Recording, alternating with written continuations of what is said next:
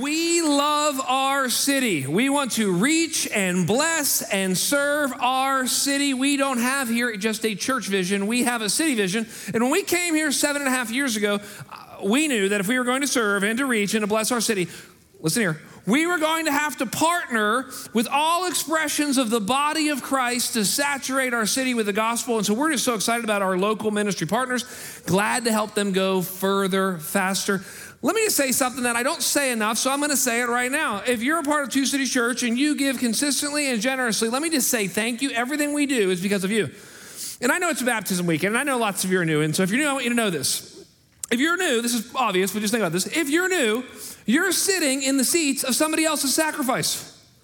Somebody else paid for your parking spot that you pulled into today. Somebody else paid for the seat you're sitting in. You're literally sitting in the seat of someone else's sacrifice. Our church is built on normal, everyday, average families who put the church first in their finances. And here's what I want to do. If you've been coming around for a while, I want to invite you to invest in the kingdom of God through Two Cities Church. Here's the truth, guys. We still believe the best and brightest days are ahead. And here's how it works in, in any world, but the church world. The leaders set the vision, you guys set the pace. There's a lot we want to do, and we'd like to do it sooner than later. So let's pray together, and then we're going to dive in to a church you may have never heard of, the church at Sardis. Let's pray. Lord, I thank you for those who are consistently generous in our church. They help us fund and fuel our ministry partners, like Hold the Rope partners, our local partners, and allow us to do everything that we're doing kids' ministry, student ministry, college ministry, community groups, mission trips, everything that we're doing, Lord. Lord, I pray that, that the people who need to would take their next step and they would feel that invitation to invest in the kingdom of God through Two Cities Church. Praise in Jesus' name. And all God's people said, Amen.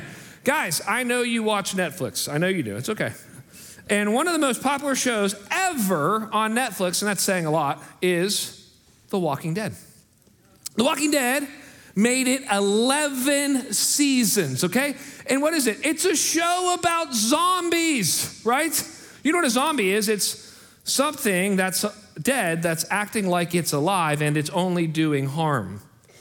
Let me tell you this. This is interesting. Let me tell you every zombie show and every zombie movie. Let me summarize all of them, okay? Here's, what, here's the plot of every zombie show or movie. Where are the zombies? Over there where we need to go. That's the whole show. If you don't know, that, okay, that's the whole show.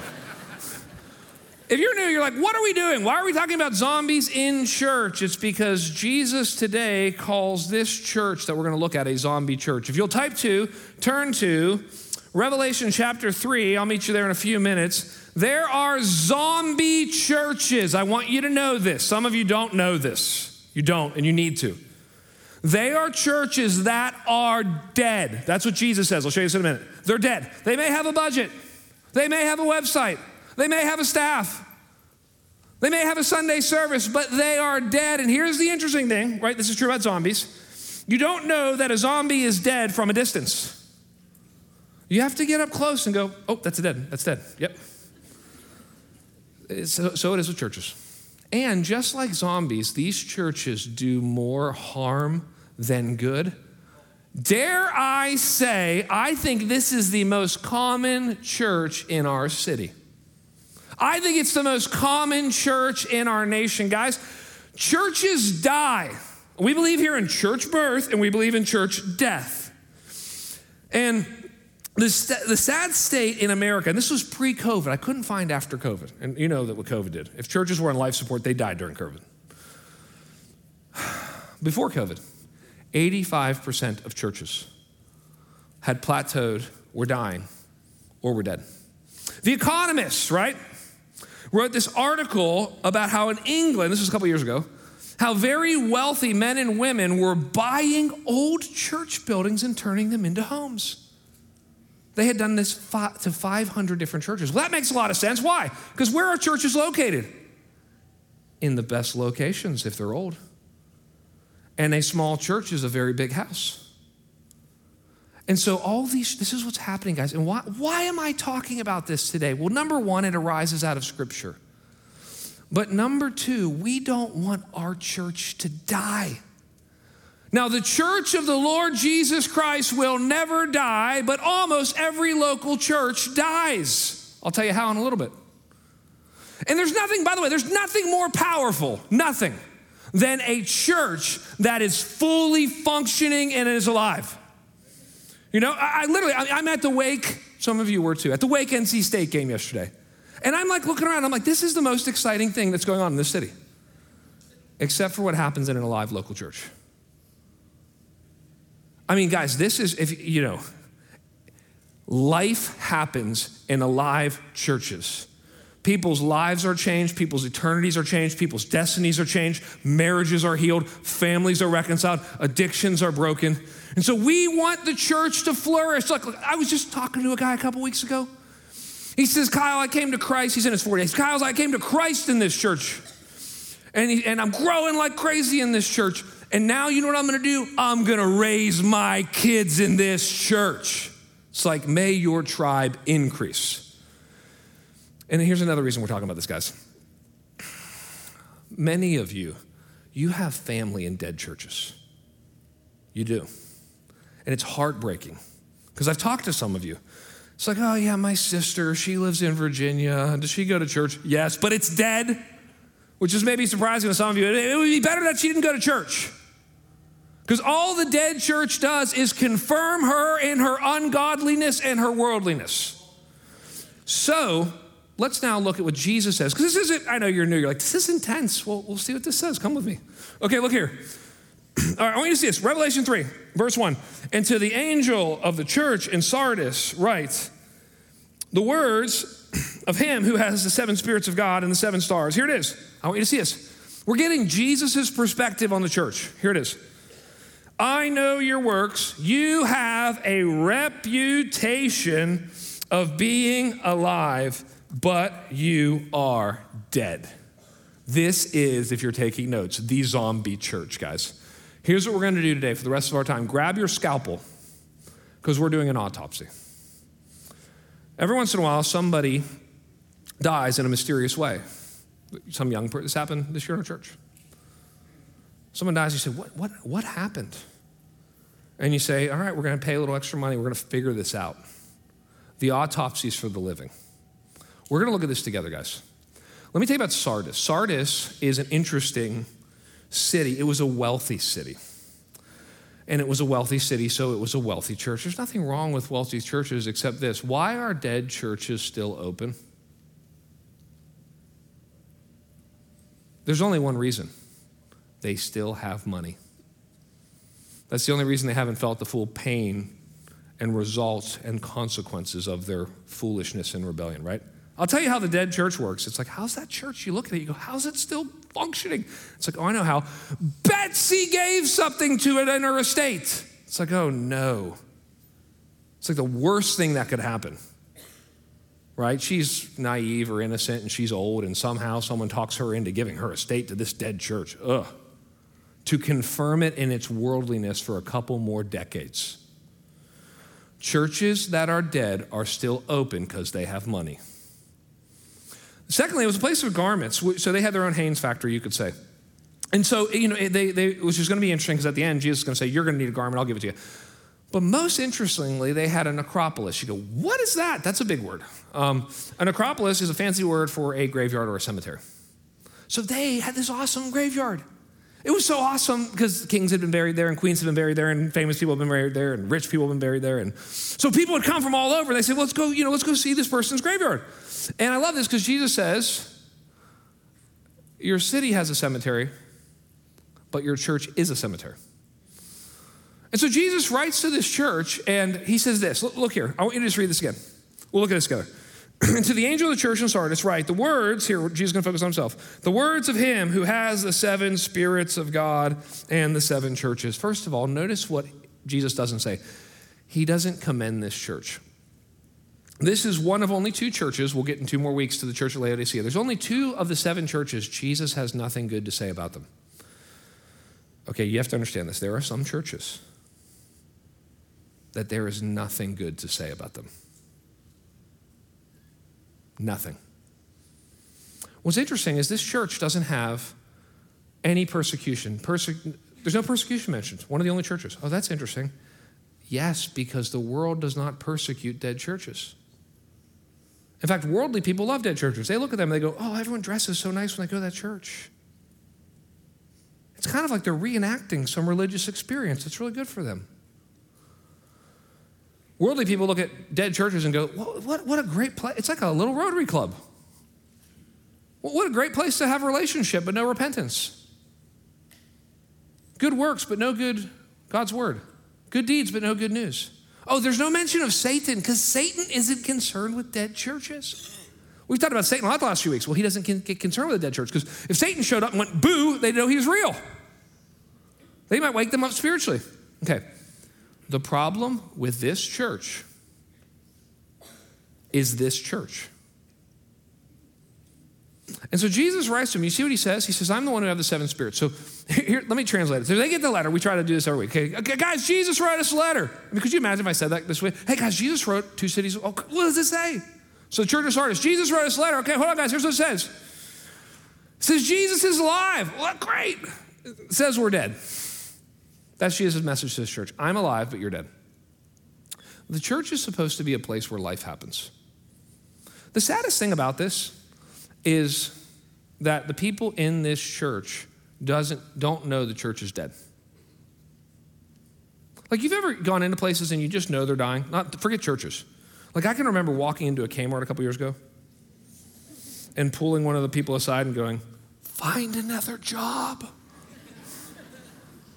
I mean, is it not immediately obvious? We can go in places all the time and we're like, "It's dying," and then they. Sh- We've got friends and family in their church. They think that's normal Christianity.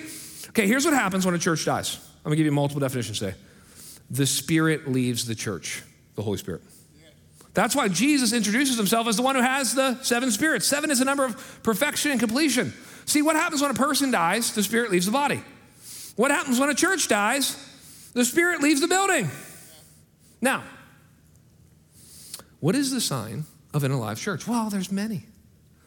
But I'll give you real practical ones. I mean, as soon as I say this, you're going to go, well, that makes sense, obviously. A church that's alive has two things babies and baptisms. Now, that's fairly simple. Yeah, yeah, yeah. People are being born. Oh, there's new life happening in this church. And people are being born again. Oh, there's spiritual life happening in this church. And believe me, I don't know a lot of things, but I know the church world, and there are churches all the time, and they're dead, and they're trying to figure out why those two things aren't happening. It's like, why are no young people coming to our church? Why is there no marriages in our church? Why is no one having babies in our church?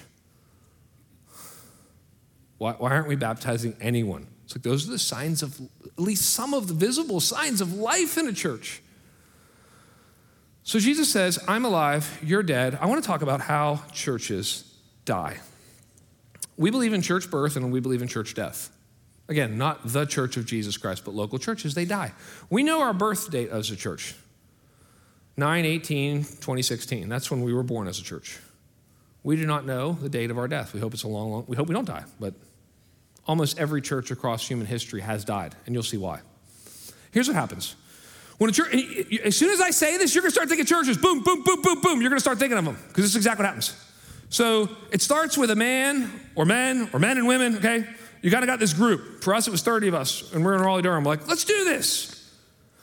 Like, maybe God would do something. Maybe God would work. Let's pray. Let's sacrifice. Let's give. That's how all churches start. In fact, it kills me because I, I know I'm weird, but I'll be driving around the city and I'll see some church that's dead. Uh, see, I'm trying not to preach this sermon angry, okay? And I will literally look at the building and I'll think, somebody paid for that. And as a leader, I'm like, that means some pastor got up and casted vision. And there was a group of people that sacrificed, and they architected that building for purposes, and it's dead. So this is what happens. So basically, you've got this, you've got men and women. They start doing ministry, and God breathes and blesses it. And then there's a move of God, however big, small, medium, doesn't matter. Th- th- those are the three good signs of how church life works. A couple men and women say, maybe God would use us. They start doing ministry and God blesses it and it turns into a little movement. And then what happens is it becomes a machine. And it, this happens subtly. It goes into neutral, it goes on to cruise control. It goes on to autopilot, you know? And we forget why we do things and the reasons, and everything gets harder. And then here's the transition, and you've been in this church or you know about this church. It's the church that goes from machine to monument.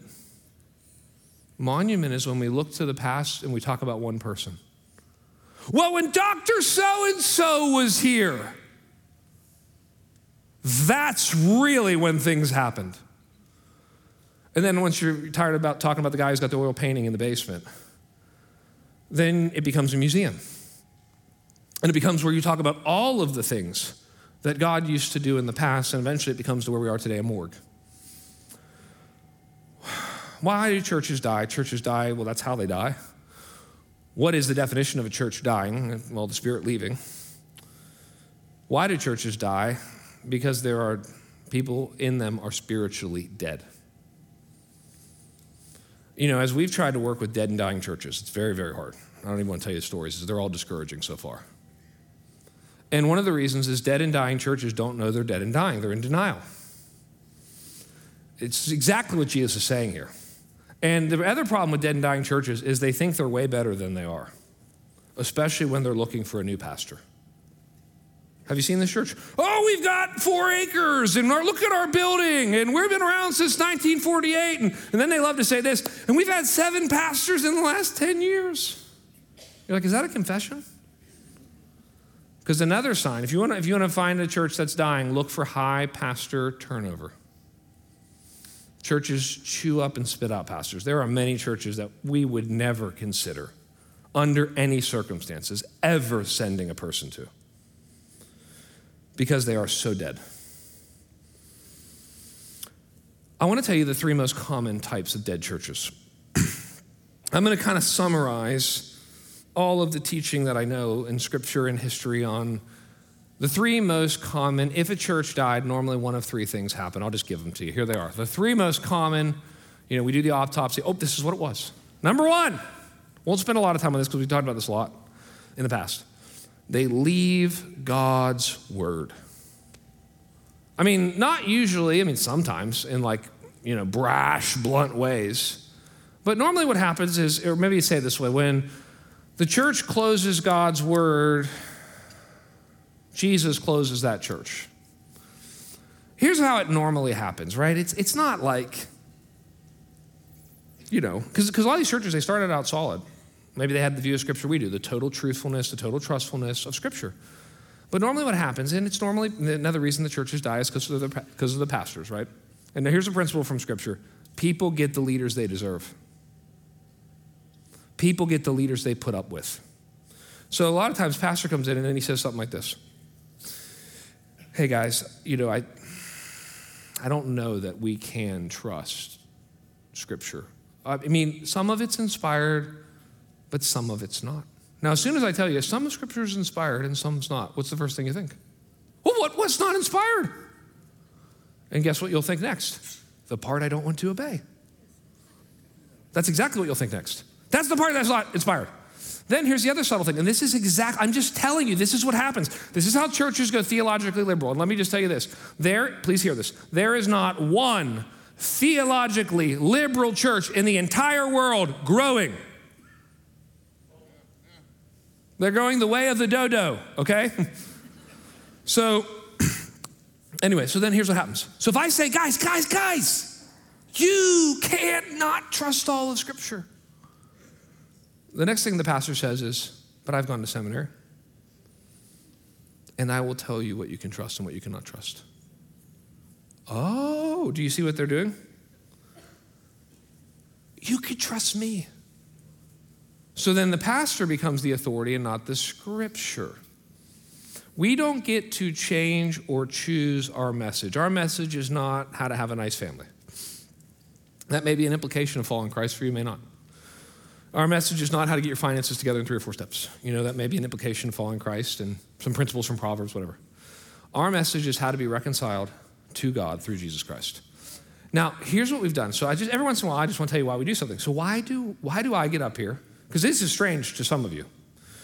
I remember I get up and I just go through books of the Bible. I remember we had this guy, he ended up coming to Christ in our church, but he was a medical student, maybe a resident. This was a couple years ago. He came to our church He came to me afterwards. He'd been, I don't know, some dead church in a different state. And he'd moved here for medical school. And he came up and he goes, This is really interesting what you guys do. It's like some big Bible study.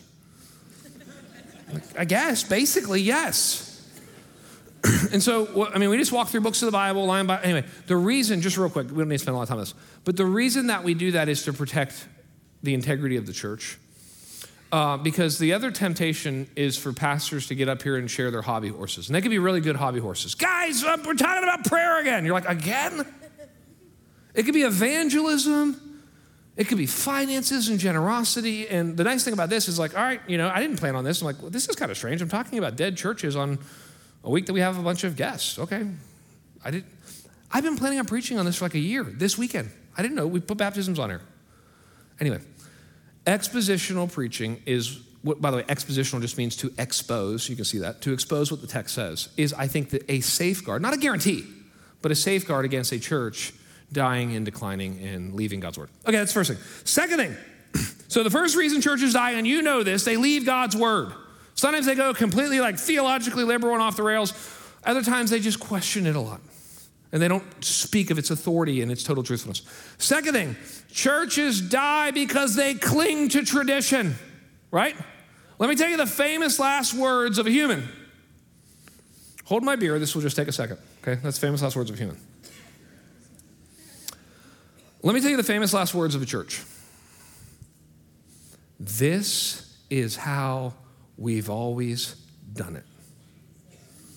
I want to talk to you for a minute about the difference between tradition and traditionalism. If you want to ruin something, you just put an ism on the end of it, okay? Tradition is the Latin word, it means to derive or translate. Tradition is how you, rightly understood, tradition is how you transfer truth to another generation. Tradition basically says, which you should, you should think this way, our ancestors weren't stupid. That's, that's what tradition says.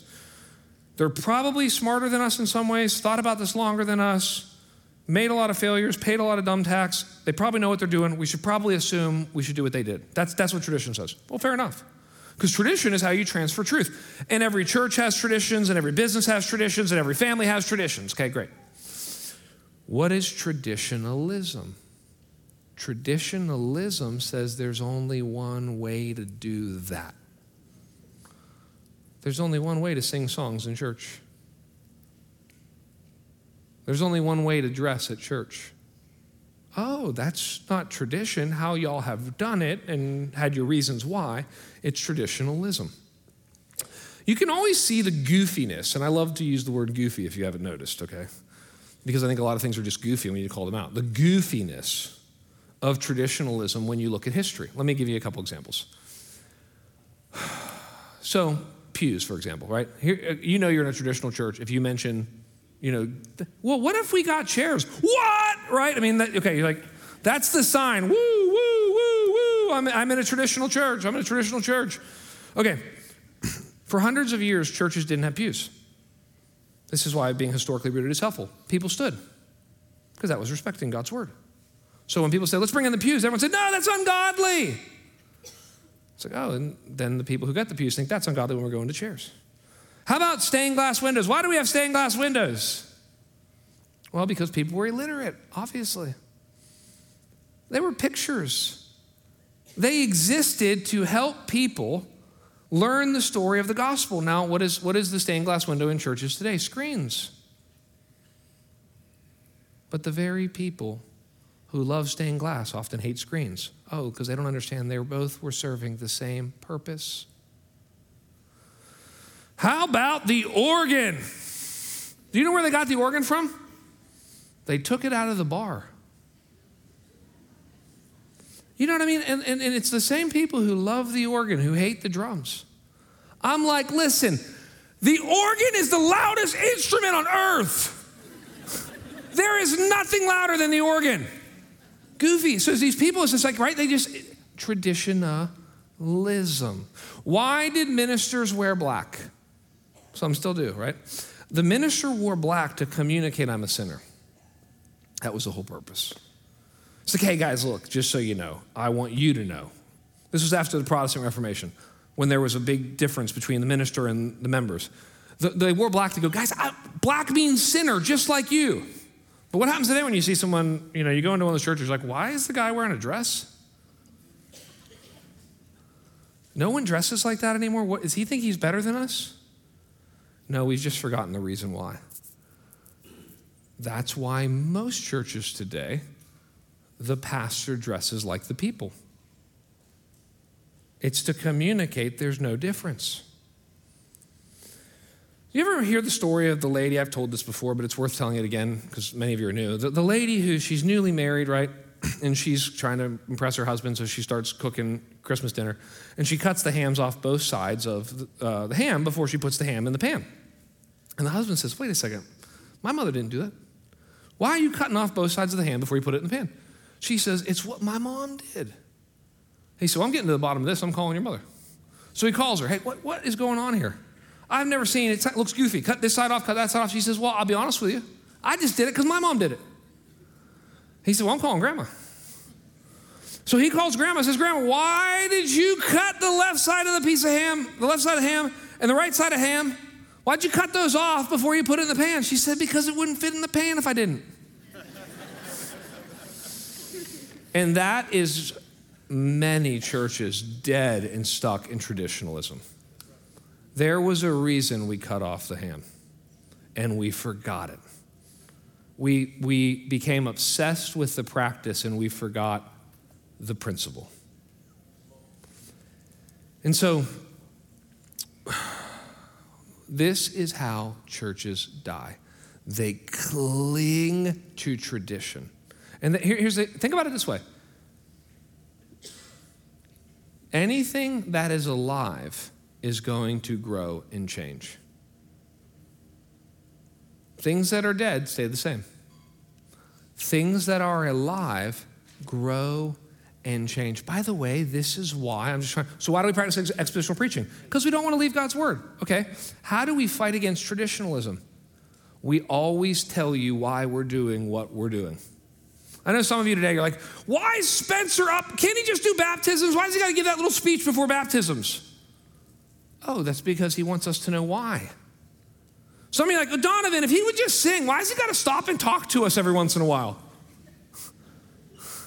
Because he's reminding you why we're doing what we're doing when we do the Lord's Supper. We're always leading with why we're doing what we're doing, and we're always about the principle, not about the practice trying to get at the heart of it. Finally, the third most common type of dead church is a church that becomes inward focused.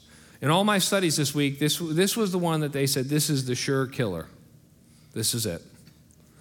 The church turns inward. Now, they, the most obvious place to see this, which not everyone has access to, is the budget, they say. I saw one study 14 churches died. I mean, they were dead.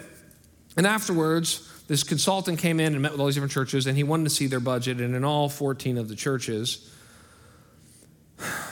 over the years, it always happens, you know, not, not overnight, but over time, all of the ministries and all of the mission and all of the mercy outside the church stopped happening, stopped making the budget line. And everything became more and more about the dwindling few people in the church and how to continue to do all the things they love to do. See, the church needs to realize, hear this carefully, the church in part exists for those who are not yet a part of it. I mean, we get it. Like I'm this is I primarily am preaching to Christians who call Two Cities Church home, but I'm always aware there's other people here.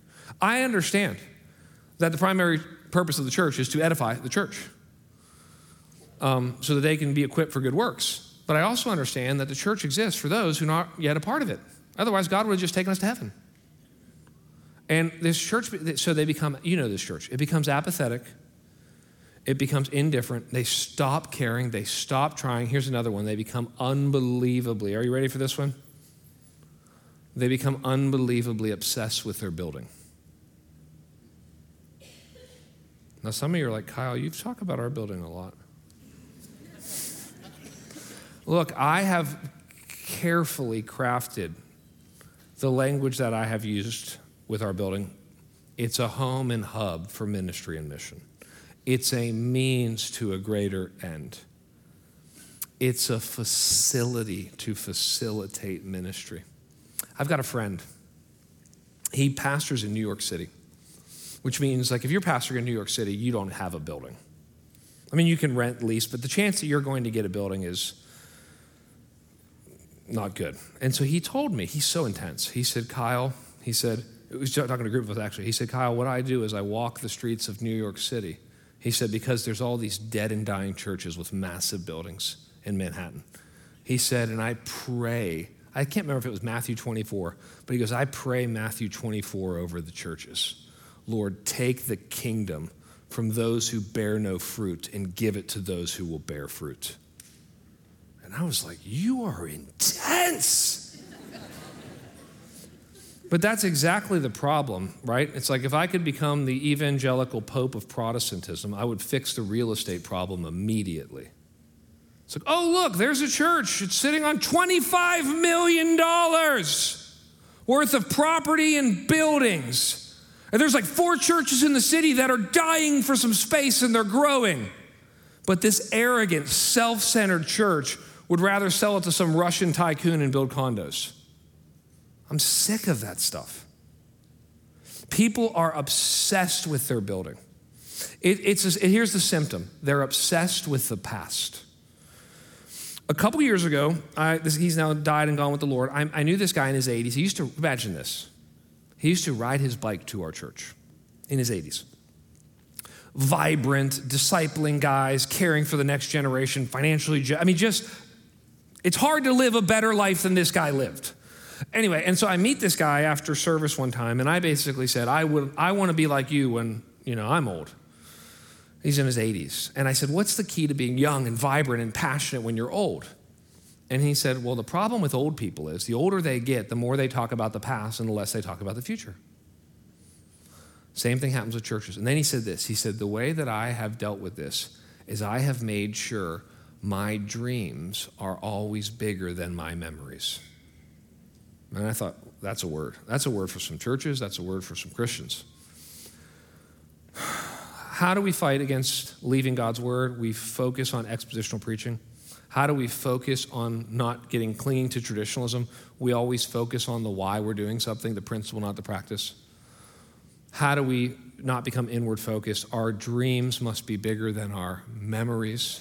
We must care about those outside the church, not just those inside the church. Well, I want to show you Jesus' recipe for revival and renewal. It shows up in verse 2. We're going to go quickly through the rest of this, but I want you to see this. Here's what he says Wake up and strengthen what remains and is about to die, for I have not found your works complete in the sight of my God. There's the formula. We'll unpack it. The recipe for revival. The first thing he says, and this is, I mean, some of you really do need to hear this today wake up, right? You know, you know, some people are easier to wake up than others, right? They normally marry each other. and what's interesting, right? There's certain people like you, you're tiptoeing out of the room, and it's just like, "Hello, Jim," you know, everyone's up. Some people, it's just a little bit of light, and it's a little bit of noise, and they they're up. And there's some people, and they can come in and they hear the gospel, and they're reminded of some things, and all of a sudden they they go to some college ministry, they get whatever, and they wake up. And there are other people, I mean, some of you, I mean, genuinely have been asleep spiritually for a long time. And I don't want to get weird about this, but we talk about you. We know who you are. We really do. And we're like, we're all confused. We talk to your wife about you, we talk to your husband about you, we talk to your kids, and we're all confused. It's like, yeah, dad comes every week, he feels nothing. He's bored. Pray for dad. It's like, I don't, you know, people, how can people sing those songs and stay asleep? It's like, we don't, we don't know. So, but it happens. So, wake up basically means face reality. That's what it means. And that's what many of you need to do. We'll even use that term sometimes, right? We'll say to somebody, dude, I mean, you're completely addicted. Wake up. Like, wake up. Do you see what you're doing to your health? Let's just talk about your health. Wake up to your health, man. This is killing you. You'll say this to people. It's like, dude, you see some guy and he's talking to some girl at work and he's, he's a little too excited to spend time with her. And you're like, wake up, you're married. Some guy's traveling all the time, all of his goofy hobbies. It's like, wake up, you have kids. It's very hard to wake up, right? Because people like to be blind. It's one of the reasons people drink so much. It's like, ah, I'd like to be partially conscious. I don't want to really know all that's going on in my life. It's why people stay away from church, right? I mean, this is supposed to be an alarm clock. We had, we had a guy bring a friend one time. I said, What'd your friend think? He said, He's never coming back. It's too real. think about that. Wake up, he says. Here's the interesting thing. So he says, Wake up. Then he says, Strengthen what remains. Strengthen what remains. This is Jesus saying, Start where you are and start with what you have. You know, the, the, particularly men, the problem men have is they're embarrassed where they are. I mean, women are too, but men really are. It's like, all right, man, you know, you never ever pray with your family, and, you know, and you should have. But even to start is to admit you haven't. And who knows what kind of wife you've got, and if she's going to say something, and if your kids, you know, they might say, well, what do you do? It's just all so embarrassing. Because you have to go, this is, that's the humility of the Christian faith. It's like, well, this is where I am. I start where I am. Well, well, I mean, think about this. Well, here's one thing you're all doing. I don't know why, but you're all here today. Well, so he's like, okay, well, Jesus is saying, the things you're doing, could you do them a little better? Could you, could you do them with more heart, with more emotion? I mean, you're already here. You've already given us, you know, 75, 80 minutes of your time. What if you just decided, well, I already come to church once or twice a week, or once, once twice a month. Maybe when I'm there, I'll pay attention next time. Maybe I'll learn some of these songs. Guys, look, I've read the whole Bible. Nowhere does it say, when worshiping, stand there and look bored. But that's what some of you do. So maybe you could say, you know, maybe I could sing some more. Maybe, you know, maybe you'd say, you know what, this is humiliating, but I have one Christian friend. Well, strengthen what remains. Maybe you could tell her a secret that you need to tell somebody, because that's what a friend does. The definition, by definition, of friendship is the one you share secrets with. Well, I've always struggled with this, and I've never told. Whenever someone tells me I've never told anyone this, I go, I'm excited. Go tell someone else. No, I'm just kidding. Um, no, but I do get excited because it's like there's going to be freedom here. So it's like wherever you are, that's it's like that's where you start. Now here's what you think. You always think in three categories: frequency, duration, and intensity. Whatever I'm doing, could I do it more? You might be like, you know what? I, I read my Bible once a month. Well, I know this sounds silly, but could you do twice a month? Well, I, you know, I do my devotion, but I just do it to check, check it off my list. It takes me five minutes. Well, could you do it for 10 and slow down? There's duration, there's frequency, how often, there's intensity. Like that's, that's I'm gonna bring my heart, I'm gonna bring my mo- emotions to this. I'm gonna slow down, I'm gonna have a posture toward this. Well, he says, wake up. He says, strengthen what remains. Now, I just applied that to us individually as Christians, but I want to tell you something that we're going to be doing in the future. Because if you look around here, and we're only nine weeks into this. You know, what, what are we going to do? What are we going to do when this room is full, which it almost is, and it was last service? What are we going to do? Are we just going to turn people away? I mean, well, one of the things we're going to do is we're going to help bring life to other churches in our city if they'll let us, which you start praying for. We're not saying, you know, that we hung the moon. It's just like what we would love. There would be nothing that would make me more excited than to help. It's, here's what it's called. If you want the technical church term, it's called to revitalize a church. It's very hard, though, because the church has to admit, by the way, that it needs help. Do you want to know the average size a church needs to get to to where it goes help? This is a fact. How small does a church need to get to where they go, please help us? 17 people. By the time you get the phone call, you're like, it's a little late. We'll try to strengthen what remains. We'll try. Nothing would make me more excited. I don't know that this is going to happen, but this would make me excited, genuinely. If, if once or twice a year we were being, you know, hey, I'm, I'm not even going to name a name of a church, but hey, this church in Louisville, you know what, guys? They were on their way, to, they want us to help. The 50 of you who are leaving, get on stage right now. And just we just send people out all the time. I mean, we want to be that crazy church that says, please don't come back next week, go somewhere else and help them. That's what we want to do. And so, guys, this is so this is it's in the text. What are we going to do? We are going to, by the grace of God, if other churches will help let us, we are going to help strengthen them. Because I'm telling you guys, it is it. If you've ever been in a dead and dying church, nothing will wear you out like that. Nothing will, and, and honestly, a lot of these pastors are great. I'm not picking on. I mean, pa, some pastors have other problems too. A lot of these pastors are trying, and it's like this church just needs to vote to never vote again. I'm dead serious. It needs complete new leadership and it needs to humble itself. And if it does, its brightest and best days can be ahead of it. He says, he says I need you to wake up. I need you to strengthen what remains. Look, look at verse 3. Remember then what you received and heard, keep it and repent. If you will not wake up, I will come like a thief, and you will not know at what hour I come against you. So he says, Remember. I won't talk about this long because I talked about it before, but he says a similar thing to the church at Ephesus, which we covered in the first week of the seven churches. Um, there are things in the Christian life you need to forget. Paul says, forgetting what lies behind.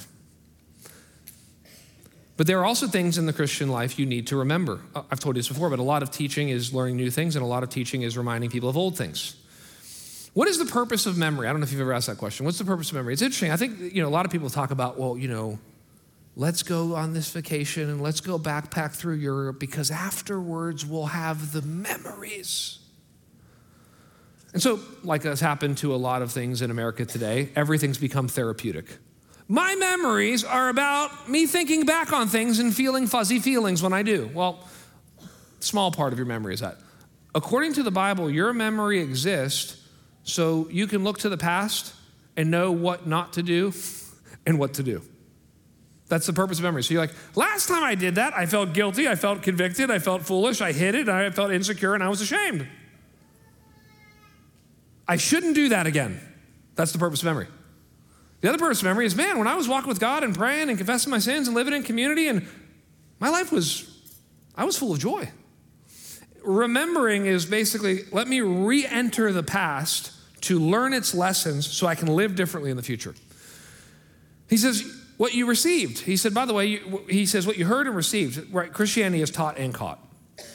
And he's like, you know, there are certain things that you're taught, there's other things that you're caught. By the way, one of the things that people who need to wake up, what they need is other strong Christians in their life to look to and model it. Uh, look, I'll show you this. Look at verse 4. We're almost done here. Verse 4, he says, Yet you still, this is interesting. This is kind of, if there's any good thing Jesus says about this church, it's in verse 4. Yet you still have a few names in Sardis, people who have not soiled their garments, and they will walk with me in white, for they are worthy. Listen, every dead church has alive Christians in it. And every living church has dead church people in it. Every so this this happened during COVID, right? COVID churches that were on life support during COVID died that were on life support before COVID. COVID hit, right? COVID was an amplifier, a magnifier, an accelerator of reality. It's like, sorry, this is where your family was. Sorry, this is where your church was. Sorry, this is where your business was. COVID just amplified it. And so, what happened during COVID is lots of churches were dying and died. And during this time, we had lots of people, just this is just a true story, lots of people came over from dead and dying churches. And so I've talked to many, many of you. And one of the interesting things when you talk to people who come over from dead and dying churches, they have wrestled for a long time whether or not they should leave or they should stay. You, I mean, I, I can't even tell you all the stories, it wouldn't be appropriate. But you know, you just talk to people, it's like, dude, I raised my kids in this church. I baptized my son in this church. I was a deacon in that church. Or, or, they point back to some glory days. I remember when the youth group was thriving. And so what happens is, and, and, and this just happens, every person needs to finally decide Am I going to be able to actually make a spiritual difference in this church? Or is this church actually so unhealthy that I can't even remain in it? It's not good for me. And a lot of times people leave because their kids are invested too. They're like, I can do it. I can put up with it. I can hope for the best. But my kids cannot sit in another service like that. They're going to wither, die, and hate Christianity. We can't do it. And so this is a situation in which he's saying there are a few people in this dead church who are being faithful. And then he ends with this. This is where we're in verses 5 and 6. The one who conquers will be clothed thus in white garments, speaking to a city that makes garments. And I will never blot out I will never blot his name out of the book of life. I will confess his name before my Father and before his angels. He who has an ear, let him hear what the Spirit says to the churches. At the very end, Jesus talks about the book of life. Interesting. Here's the themes death and life. And I don't know if you remember this moment. I think it's in Luke chapter 10, where the, the, the disciples come back and they had this great ministry experience. And they're, they're having powerful, uh, living ministry. And they come back and tell Jesus, hey, even the demons submit to us. And Jesus says, do not rejoice that the demons submit to you. He says, rejoice that your name is written in heaven. In other words, in the book of life. See, what's going to motivate us to continue to be living and alive is going to be the gospel of Jesus Christ, what he's done for us in his life and his death and his resurrection. See, as I, as I want to kind of close here, there, there are, there are three types of people in this room, and, and really only three types of people. Some of you are spiritually dead, which is, you know, it's a weird thing to say that because the Bible says you can have biological life, you can be physically alive, and you can be spiritually dead. And what we've been praying for, we've got a prayer team that prays for you guys every service. We've been praying for the people here today, especially, you know, visitors on a baptism Sunday who are spiritually dead. And here's the first thing we're hoping you realize that you're spiritually dead. And the weird thing about that is the moment you realize you're spiritually dead, you begin your pathway to spiritual life. Like we are trying, like I am trying, by the grace of God, by the power of the Spirit, we are trying metaphorically to shock you guys. Shock you. It's like, is there a pulse? We're looking, we're looking for anything. Are there any vital signs of spiritual life in this person's heart? The second type of person in here is not the dead person, but is the dry person. And it's understandable. Life is hard. We become familiar with the things of God, and a lot of us end up, most of us, maybe all of us, will have seasons of our life that are spiritually dry. I heard Paul Tripp, you guys know he's a famous Christian author and everything. I, I was heard him tell a story one time. He said he was reading his Bible, and he said, as I was reading my Bible, I'd done this for a couple days in a row, then did it for a week or two in a row, and he said, and nothing was happening in my heart. He said, so one day after I was tired of that, he said, I just walked into our bedroom when my wife was getting ready, and he said, and I said to her, I've been reading this Bible for the last three weeks, and I feel nothing. Would you pray for me? And sometimes that's what you got to do. You got to go, I, I'm very dry right now, and I feel nothing. And so I need to get around the things God uses His Word, His Spirit, His people. Which leads to the third thing. Some of you are dead, some of you are dry, and others of you, I mean, this is encouraging, are dynamic spiritually. We need continually to have men and women in this church, and young boys and girls in this church, who are pace setters and thermostats for Christ. John Wesley said, If a man is on fire for God, people will come from all over to watch him burn. We need people in this church that are alarm clocks. Because what a dynamic, vibrant Christian does is wake up all the sleepy Christians around them. Guys, what we're going to end praying for is two things renewal and revival. Let me just give you the difference because you may have heard those words before. What's the difference between renewal and revival? Renewal happens in one person's life. Renewal can happen right now, it could happen in one person's life in this service. Like, oh man, I feel set free. I feel like I want to walk with Christ. I feel conviction. I feel hope. I feel renewal is, is basically when the doctrines of sin and grace become real and personal to you at a new level. So the hope would be constant renewal. That would be your hope. Hey, Lord, I would love daily renewal if I could get it.